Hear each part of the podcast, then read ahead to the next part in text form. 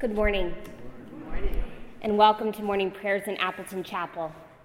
We will begin today's service with a responsive reading from the Black Appleton Psalter Book, Psalm selection number 51, found on page 26. Please stand as you are able as we read responsively by whole verse. Have mercy upon me, O God, after thy great goodness according to the multitude of thy mercies. Do away mine offenses. Wash me thoroughly from my wickedness, and cleanse me from my sin. For I acknowledge my faults, and my sin is ever before me. Against thee only have I sinned, and done this evil in thy sight, that thou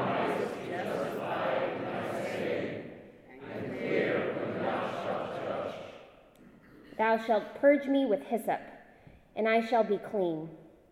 Thou shalt wash me, and I shall be whiter than snow.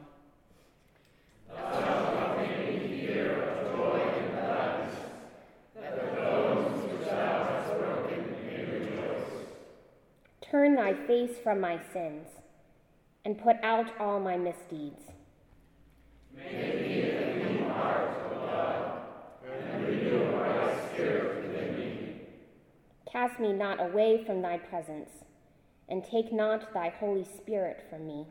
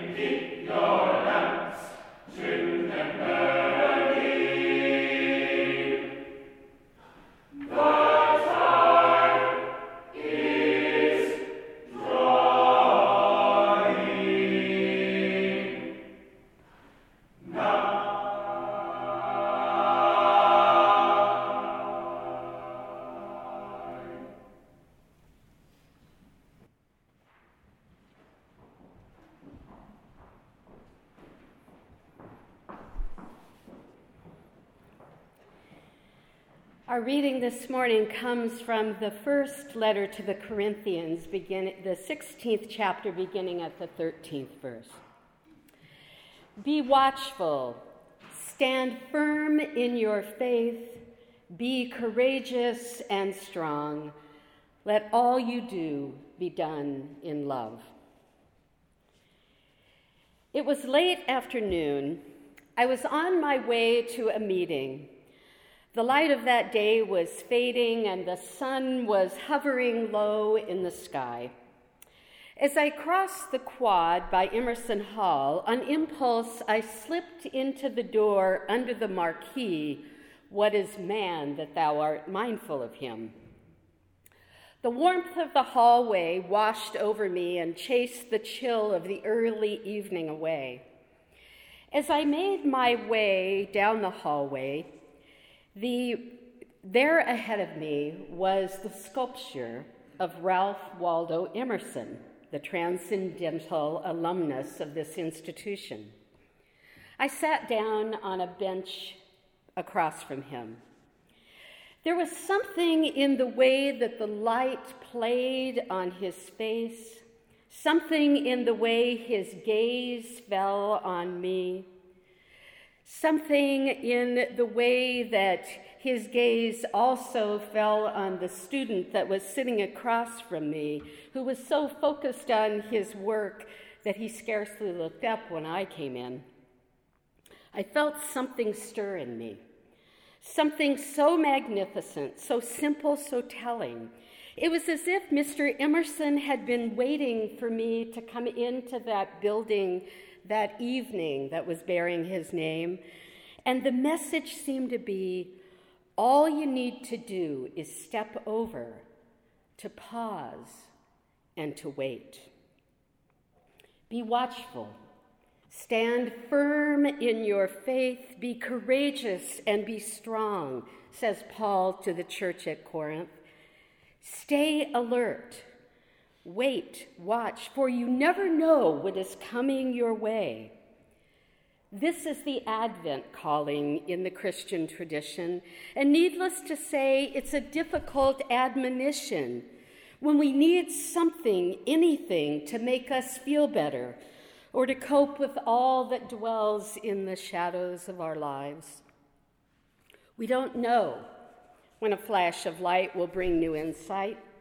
We don't know when the play of light in a hallway off the face of an ancient wisdom man might cause our hearts to stir.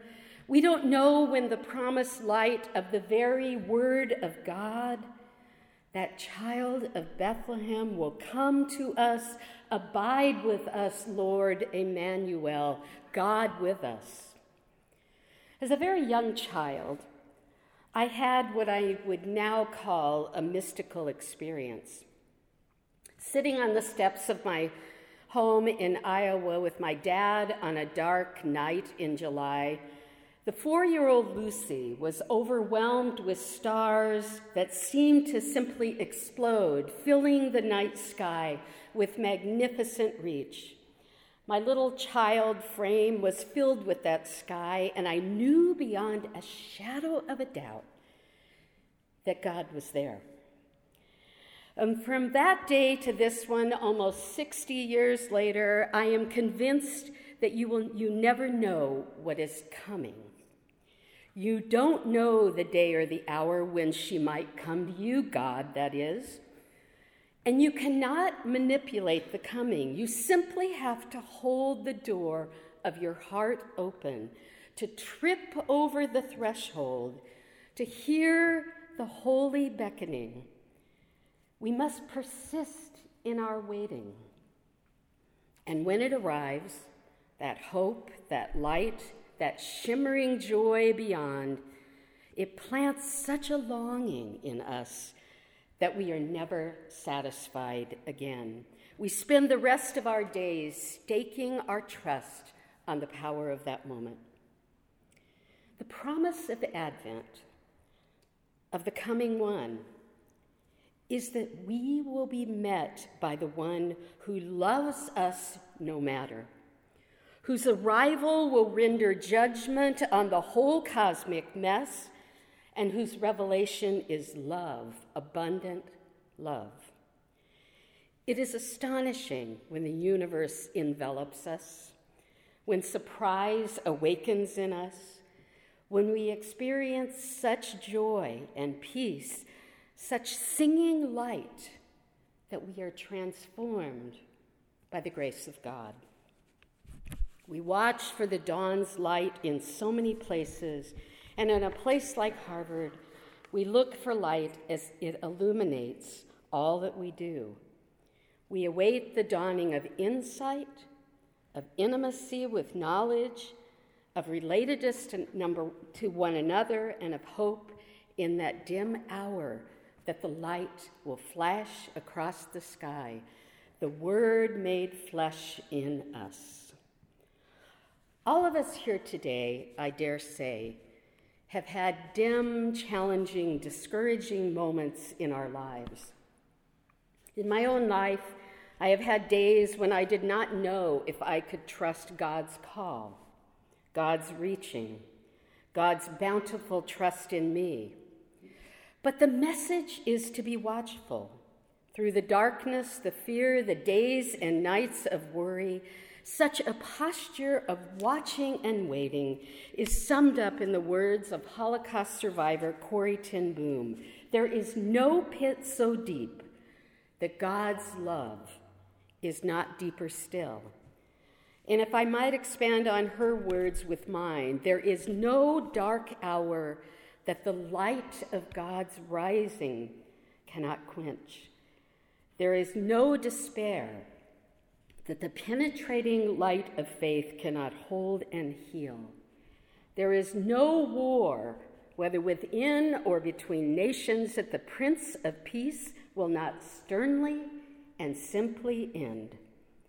And most importantly, there is no place in all creation where we are not met by the certainty of God's promise of hope and love which through our hands and our hearts has the power to shift the world on its very axis.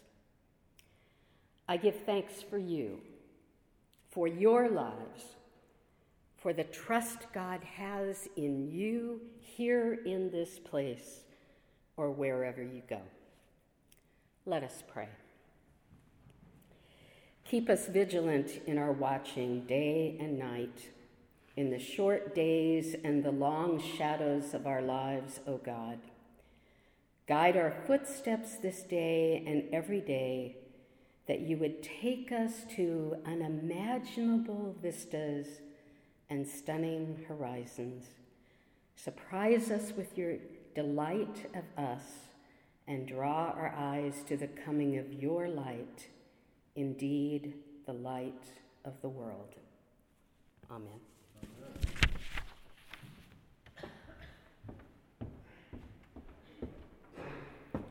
And will you join me in saying the Lord's Prayer? Our Father, who art in heaven, hallowed be thy name. Thy kingdom come, thy will be done, on earth as it is in heaven. Give us this day our daily bread, and forgive us our trespasses, as we forgive those who trespass against us. And lead us not into temptation, but deliver us from evil. For thine is the kingdom, and the power, and the glory, forever and ever. Amen. Please stand as you are able to sing the hymn, People Look East, the Time is Near, hymn number 109 in your crimson hymnal.